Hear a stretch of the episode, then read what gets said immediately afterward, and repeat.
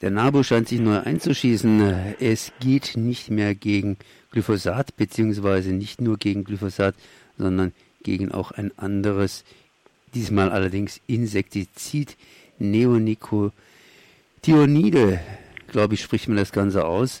Und das wirkt eben gegen Insekten und äh, darauf folgend auch gegen Vögel. Ist auch nicht ganz neu, aber inzwischen ist es überall. Ich bin es verbunden mit Till David Schad vom NABU. Erstmal Servus. Ja, guten Tag, hallo.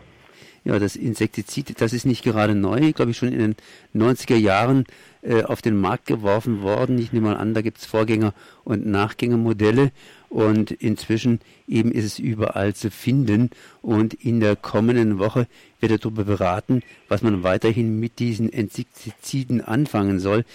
Der NABU zumindest fordert ein EU-weites Verbot von diesen Insektiziden und äh, wie man gemerkt hat beim Glyphosat, äh, solche Sachen sind ausgesprochen schwierig durchzusetzen. Was ist an diesen Insektiziden eigentlich so gefährlich? Denn im Grunde genommen sollten nur Produkte auf den Markt geworfen werden, wenn sie einigermaßen, sagen wir mal so, sicher sind. Im Falle der Neonicotinoide, wie man sie korrekterweise ausspricht, auch wenn es ein komplizierter Name ist, ähm, die wirken als systemisches Gift. Das heißt, sie werden äh, meistens ähm, im Rahmen der Saatgutbeizung ausgebracht. Das heißt, die, dass die Samen, die ausgesät werden von Mais oder Raps oder Getreide, ähm, bereits mit dem äh, Wirkstoff versehen sind und sich dann äh, im Laufe des Wachstums der Pflanze ähm, systemisch in der Pflanze ausbreiten und äh, dadurch in den Wurzeln, in, den, in, in, dem Stamm, in den Blättern, im Nektar und auch in den Pollen wiederfinden. Und das eigentliche Problem ist, äh, man ging nämlich davon aus, dass sie eben sehr selektiv wirken, also sprich nur für die Schadorganismen wie äh, Schildläuse oder, äh, oder Milben und dergleichen, äh, weil die eben meistens äh, beißende Insekten sind, also sprich ähm, die ähm, entsprechende Kulturpflanze durch ihre Beißaktivität äh, vernichten. Und da dachte man lange Zeit, ja, das ist ja super selektiv. Diese Neonicotinoide wirken nur gegen Schadorganismen. Im Laufe der Zeit hat man aber herausgefunden, dass auch andere Organismen, die gar nicht äh, durch die Neonicotinoide getroffen werden sollen, ähm, stark beeinflusst werden. Beispielsweise Honigbienen oder auch Wildbienen, äh, Schmetterlinge und viele andere Nützlinge, die sich natürlich auch äh, von, dem, äh, von den Pollen oder vom Nektar ernähren, weil das äh, Gift in der ganzen Pflanze ist, bekommen auch alle Insekten, die eben sich von dieser Pflanze ernähren, eben dieses Gift ab. Und dadurch ist es nicht verwunderlich, dass äh, es so ein massives äh, Problem geworden ist, dieser große Einsatz von Neonicotinoiden. Wieso hat es so lange gedauert, bis man das gemerkt hat, dass auch andere Insekten davon betroffen sind? Ja, an sich äh, kann man froh sein, dass man es früh genug gemerkt hat. Im Oberrheingraben gab es äh, im Jahr 2008 eine Fehlausbringung äh, von diesem gebeizten Saatgut.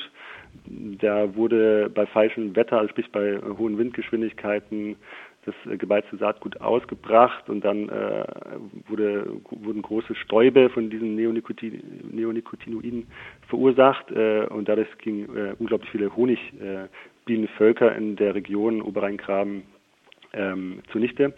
Und da hat man dann, ist man dann erstmalig äh, darauf gekommen, ja, das äh, ist in der Tat ein, äh, könnte ein Problem sein. Auch in Frankreich haben sich damals schon die Imker stark äh, mobilisiert, Anfang 2000, äh, und haben darauf aufmerksam gemacht, dass äh, ihre Völker durch diese Wirkstoff eben zunichte gemacht werden und stark ähm, geschädigt werden können.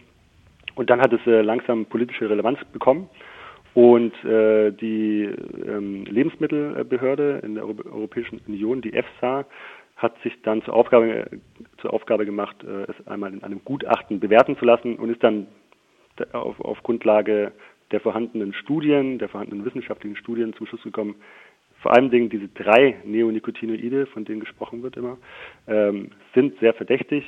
Deswegen wurde erstmal äh, für zwei Jahre ein Moratorium, also ein ähm, Verbot auf diese Neonics, wie man auch sagt, gesetzt, äh, um erstmal nochmal Zeit zu gewinnen und über äh, im Rahmen weiterer Studien erneut äh, zu schauen, wie schädlich sie wirklich sind. Das heißt, in diesem Falle Zeit zu gewinnen, praktisch für die chemische Industrie, die dann weiterhin ihre Produkte verkaufen kann. Naja, die ähm, Sache ist ja die, das Problem ist, ist auch rechtlicher Natur. Die äh, EU-Kommission hat ja in den 90er Jahren Neonicotinoide zugelassen, das heißt den entsprechenden Unternehmen wie Bayer und äh, BASF und Syngenta ähm, genehmigt, ihre Produkte auf den Markt zu bringen, ihre, ihre, Wirkstoffe auf den Markt zu bringen. Und da ist es auch ein rein rechtliches Problem, eine einstmalig äh, genehmigte ähm, ähm, ja, Produkt wieder vom Markt zu nehmen. Da, deswegen laufen derzeit auch drei Klagen vor dem Europäischen Gerichtshof äh, von diesen Unternehmen, die eben sagen, wir haben die Genehmigung bekommen, man darf sie nicht mehr zu, äh, äh, rückgängig machen.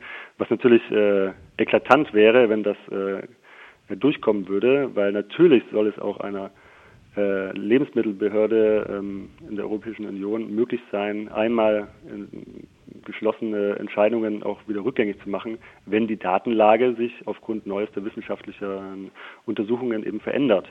Und das liegt Falle der Neonicotinoide eben äh, glasklar vor. Äh, wir haben es hier mit einer Fülle von Indizien zu tun, die nahelegen, dass sie nicht nur für Honigbienen, sondern auch für äh, andere Artengruppen, ähm, Tierartengruppen äh, massiv schädigend sind. Insofern ist der Schritt der Europäischen Kommission äh, jetzt äh, dauerhaft diese drei Neonics zu verbieten nur richtig.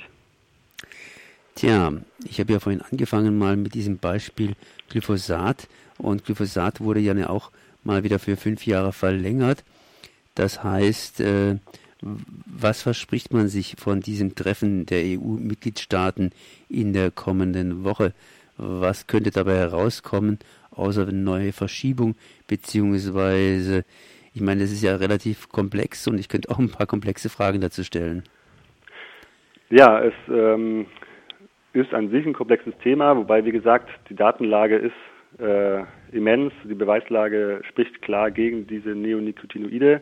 Und im Gegensatz zum äh, Glyphosat, wo ähm, der Wirkstoff ja sehr kontrovers auch diskutiert wurde, wo es äh, viele Pro- und viele ähm, Kontrastimmen gab, ist es äh, bei den Neonicotinoiden eigentlich nicht so der Fall. Und die Kommission hat auch gesagt, wenn man selbst im zweiten Anlauf, wir haben jetzt den ersten Anlauf kommende Woche, und wenn man da, dann im einem theoretisch zweiten Anlauf nicht zu einem Ergebnis kommen würde, dann würde die Kommission äh, auf jeden Fall ein, für ein Verbot stimmen.